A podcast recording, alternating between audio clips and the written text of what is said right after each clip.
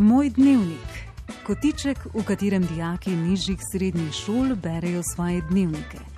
Tudi pisanje je lahko zabavno.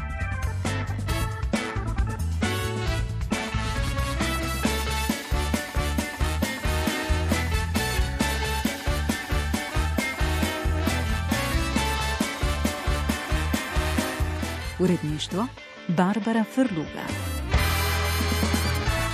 Dragi učenci, drage učenke in seveda vsi, ki nas poslušate, ponovno bodo danes z nami učenci nižje srednje šole Srečka Kosovela z občin, ki jih pripravlja profesorica, mentorica Majda Kodrič.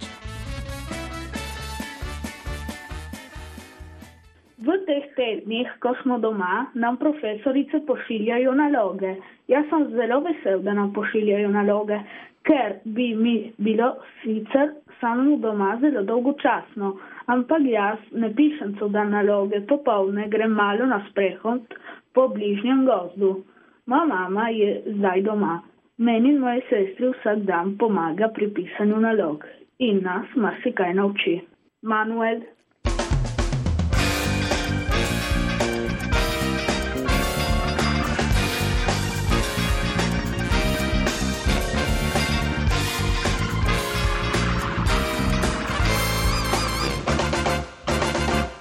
Srečo imam, da živim v vasi in tako lahko grem na sprehod v gost, kjer ni ljudi. Doma sem z očetom, ker je mama medicinska sestra in mora vsak dan v službo. Dneve mi krajša muca Meri, saj z njo preživim veliko časa. Včasih me je žena veličana, saj me grdo gleda in me skuša tudi opraskati. Del dneva posvetim nalogam in branju. Če je lepo vreme, grem z očetom na vrt in skupaj delava na nivi. Na dvorišču sam brcam žogo, zelo mi manjka nogomet, saj so tudi športne dejavnosti prekinjene. Življenje je zelo pusto. Upam, da se bo kmalo vse normaliziralo in bom tako lahko spet svobodno šel po vasi v šolo, na trening in se družil s prijatelji. Alen.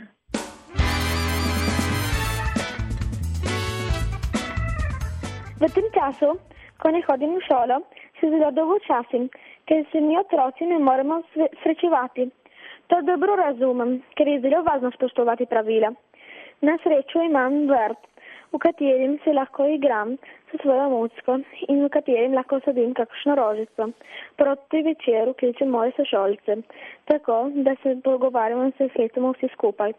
Komaj čakam, da se vrnem čim prej v šolo tako da bom spet videla svojo prijateljico Nežo in druge prijatelje in se zabavala z njimi. Maja.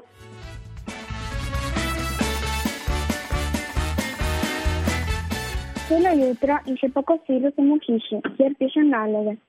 Na srečo imam koš, da lahko igram košarko. Imam svojega mačka, da ga lahko božam in spim z njim. Imam tudi sestro, da lahko uživam, ko se za igre cepeva z blazinami. Tečem igram košarko in na svojem velikem vrtu vodi se sestro orientiri. To so kot poklicnice, ampak ne normalne, posebne. Budim se kasno, vse naloge imam na spletu. Pisarna mojih staršev je blizu naše hiše, zato grem s kirojem tja pisati naloge. Posila pri moji noni pa se vsak dan zelo bogata, kot da bi bila pripravljena za kralje. Jaz sem malo bolj vesel, ker zdaj ljudje ostajajo doma in imajo onesnaževanja. Žalostno pa je, da smo zaprti doma. Opadli so treningi in tekme, ne vidim se šolcem prijateljev. V njih se pogovarjam in igram samo po telefonu. Matej.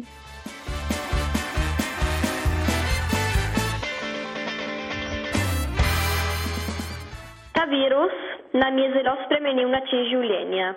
Tega si ne bi nikoli predstavljali. Največja skrb je za naše sorodnike in za ljudi s problemi z zdravjem. Najti v šolske prostore je čudno, najti več po nakupe, ampak vse to bomo rešili, če bomo vsa ta pravila spoštovali. Emma.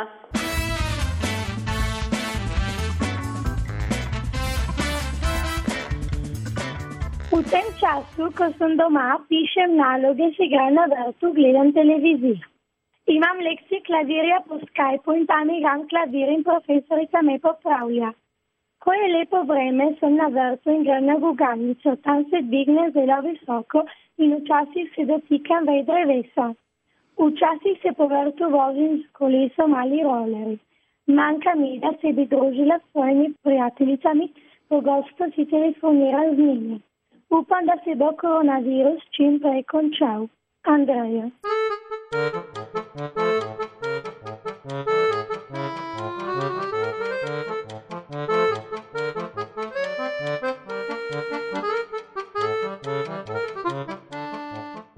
Ostati moram doma. Sprva me je ideja presenetila in skoraj razveselila, a prav kmalo sem razumela, da bo to trajalo še kar precej časa. Nikoli si nisem mislila, da sem znašla v taki situaciji, da ne morem niti ven hiše in da ne smem niti obiskati prijateljev ali sorodnikov. In nikoli si ne bi mislila, da bi se moje prvo šolsko leto na srednji šoli končalo tako. Upam, da se bo ta situacija kmalo rešila, ampak v slabe je tudi nekaj dobrega.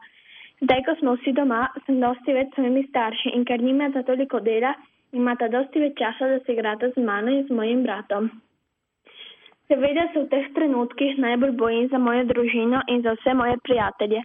Tisto, kar me pa najbolj prizadene, je ta popolna tišina v vasi, ker sem vajena videti ogromno otrok pri kalu, ki prihajajo iz trsa si grad, se sprehajati in uživati naravo. Zavedam se, da situacija ni lahka, ampak tudi, če sem prestrašena, kaj se bo zgodilo, skušam razmišljati pozitivno, ker vem, da če vsi skupaj sodelujemo, lahko premostimo to grdo fazo koronavirusa. Mateja.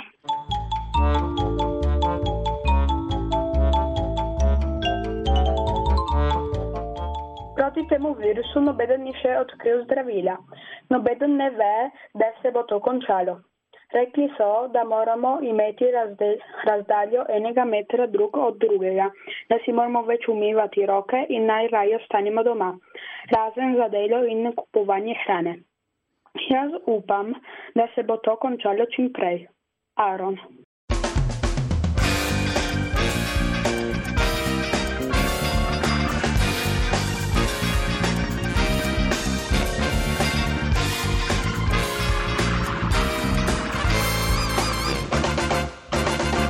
Dragi učenci, najlepša hvala za vse vaše zapise, ki nam jih iz tedna v teden vestno pošiljate. Danes ste to bili Manuel, Alen, Maja, Emma, Mateja, Andreja, Matej in Aaron. Hvala lepa vsem.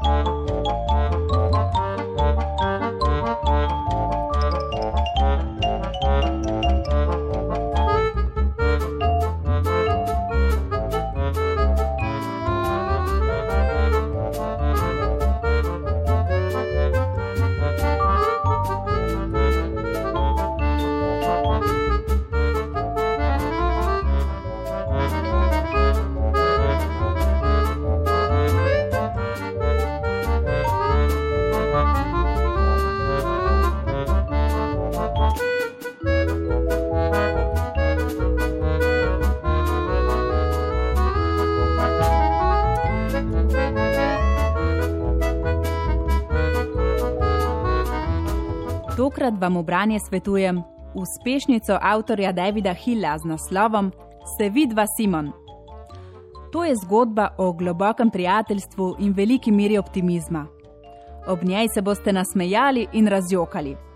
Protagonist je 14-letni Simon. Fant je zelo spreten v nogometu, zelo je zabaven in všeč je tudi dekletom. Njegovi prijatelji, še posebej njegov najboljši prijatelj Natan, si težko predstavljajo življenja brez Simonovih duhovitih opask, njegovih ljubezenskih nasvetov, njegove hudomušnosti in modrosti. Ko prijatelji začnejo sanjati o prihodnosti, pa jih življenje postavi pred zelo težko preizkušnjo. Kar Simonu v življenju ni naklonjeno, je čas. Kakšna je ta druga plat zgodbe, boste izvedeli seveda med branjem. Želim vam prijetno branje in da bi knjigo čim prej lahko vzeli v roke. Dragi poslušalci in dragi učenci, kotiček, ki vam ga namenjamo vsak torek ob 11. je tudi danes pri koncu. Slišimo pa se v petek v radijskem kvizu Vsevedneži. Spomnim naj vas, da lahko v kvizu sodelujejo prav vsi učenci in učenke nižjih srednjih šol s slovenskim učnim jezikom v Italiji. Telefone bomo vklopili ob 12. Ker vas je veliko, ne pozabite, da boste morali morda večkrat poklicati, če bo telefonska linija zasedena a ne obupajte. Lepo se imejte!